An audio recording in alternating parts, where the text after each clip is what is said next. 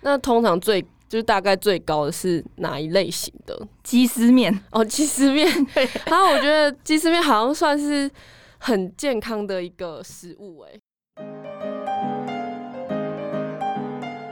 嗨，大家好，欢迎来到 Nuture Fit 营养教室。我们是 Nuture Fit 营养师团队，你人生减脂的最佳伙伴。这是一个陪着你健康吃、开心瘦的频道。如果你想要一周花十分钟学习营养健康的知识，欢迎订阅我们哦。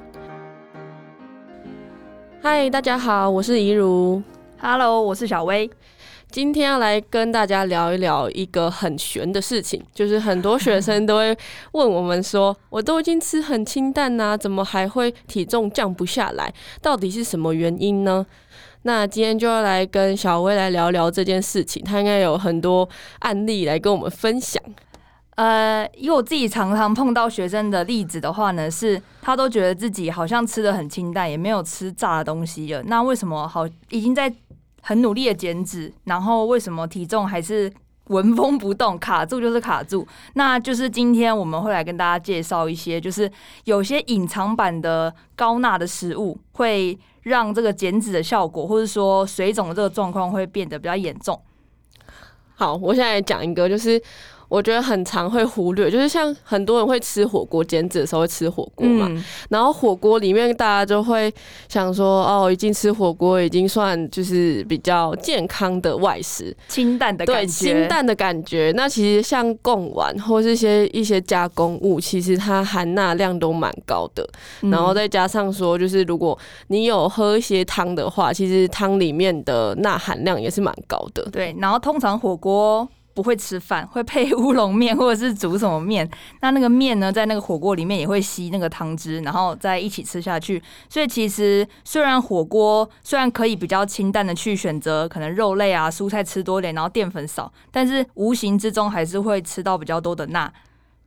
对，讲到乌龙面的话，就是很多学生会反而选择冬粉。因为冬粉感觉热量比较少，哦、但其实冬粉超会吸汤汁的，超级对，所以其实这样的话，你也其实无形当中吃下过多的钠盐。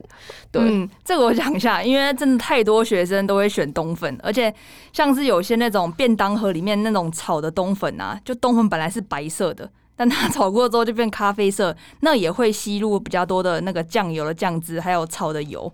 嗯，对。那除了就是冬粉以外啊，还有很多面，其实是不是钠含量都蛮高的？嗯，因为他们在那个加工的制成中，为了让它有那个 Q 弹的口感，所以就会有加比较多磷酸盐，就跟那个添加物，所以都会让整体的钠含量偏高。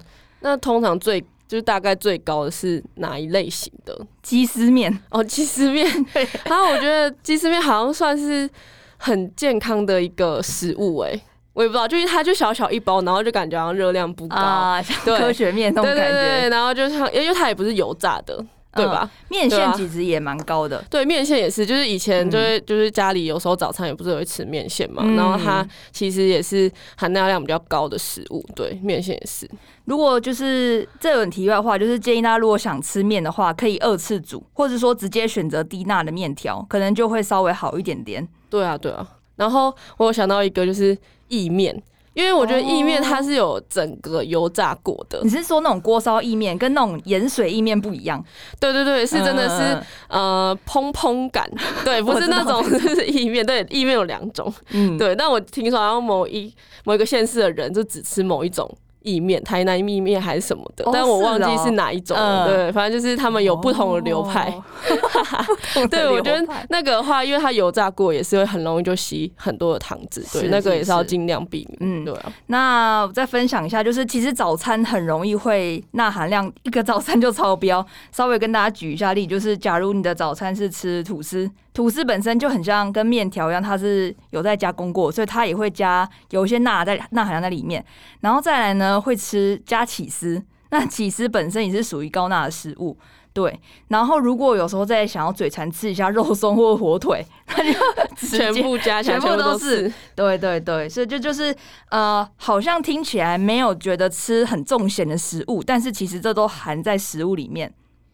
对，那大家可能就会想说，那这个钠盐啊，跟我们身体还有体重到底是怎样的关系呢？就是刚我们为什么要一直讲，就是这部分的含钠量很高啊，然后为什么大家要一直在意这件事情？好，呃，健食药署健康的建议的话，是我们成人啊，不要超过两千四百毫克的钠。对，那。然后钠有点选抽象，对不对？我把它转换成盐，让大家知道，我们平常吃的盐巴啊，它的化学叫做氯化钠。那基本上呢，两千四百毫克的钠换成盐巴，就大约是六公克的盐。对，那大约一小匙的盐，就是家里那种盐罐里面那个红色的小汤匙。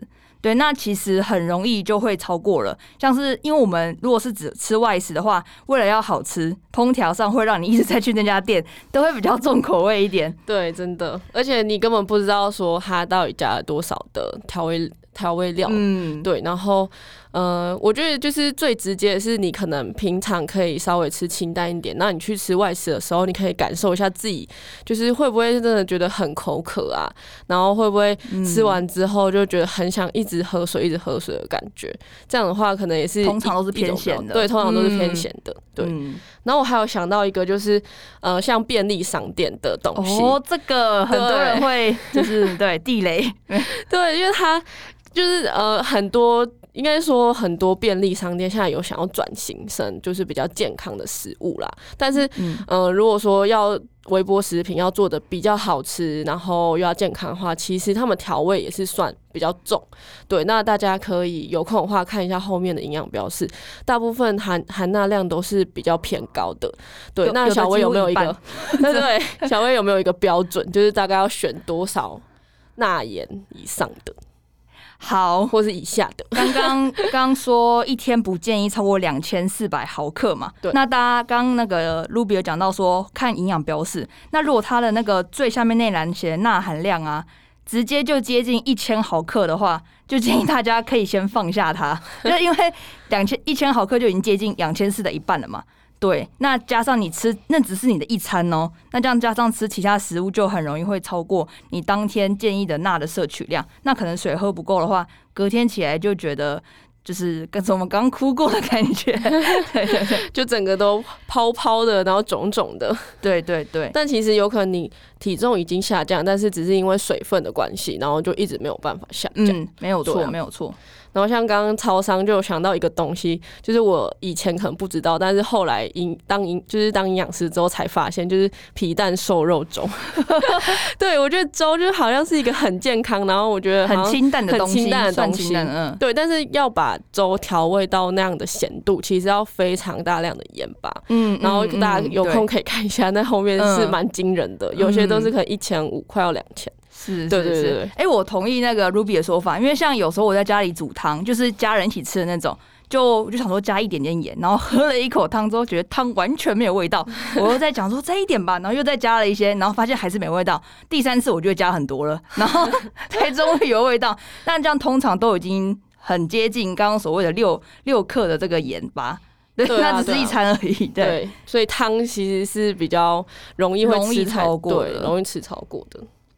好，然后刚讲到除了汤之外，其实有一些看起来好像很清淡的调味的东西也要注意。像刚刚我讲到火锅料，还有就是那个酱汁、沙茶酱、酱油这些东西，要注意酌量摄取之外，其实泡菜这也是一个减脂。有些因为减脂有时候会觉得食物都没味道，然后就想要去吃一点有味道的食物来提味。然后很多学生就会问说：“那我可不可以吃泡菜？”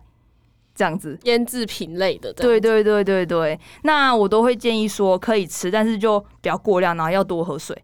对对对，嗯、还是可以吃。我觉得，因为毕竟减脂的食物都很没有味道，真的已经够痛苦了。对，还是可以加一些进去，只是说就不要太过量。但是我觉得很多人误解是以为泡菜热量很高，然后所以不能吃，哦、而不是、是钠。对，他们不会想说哦，哦，原来是因为钠含量的关系。对，我不知道有遇过。哦、对哦，很多人还有跟我说，就是他觉得好像热量很高，对啊，然后就很怕不能吃什么的，对啊。是。好，那很多人也会遇到一个问题是，呃，吃大餐啊，或者吃吃到饱之后，为什么身体会觉得好像很肿？到底是因为我真的吃太多热量呢，还是是因为水肿啊？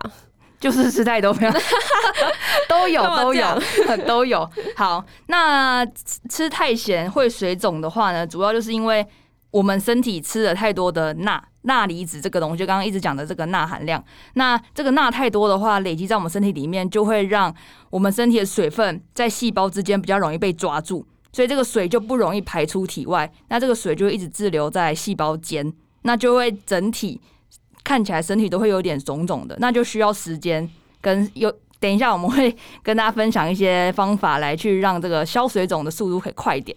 好，那今天就来介绍一下，就是水肿为什么会影响我们的体重，那为什么会影响我们体质？那下一集的话，就来讲说要怎样才可以成功的消水肿，让我们的体重不要再停滞下去。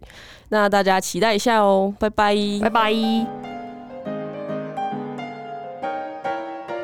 果你很喜欢这集的内容，欢迎大家可以在下方资讯栏做浏览哦。感谢你的收听，谢谢你愿意花十分钟在营养健康这件事情上面。如果喜欢我们的频道，记得订阅且给我们五颗星的评价哦。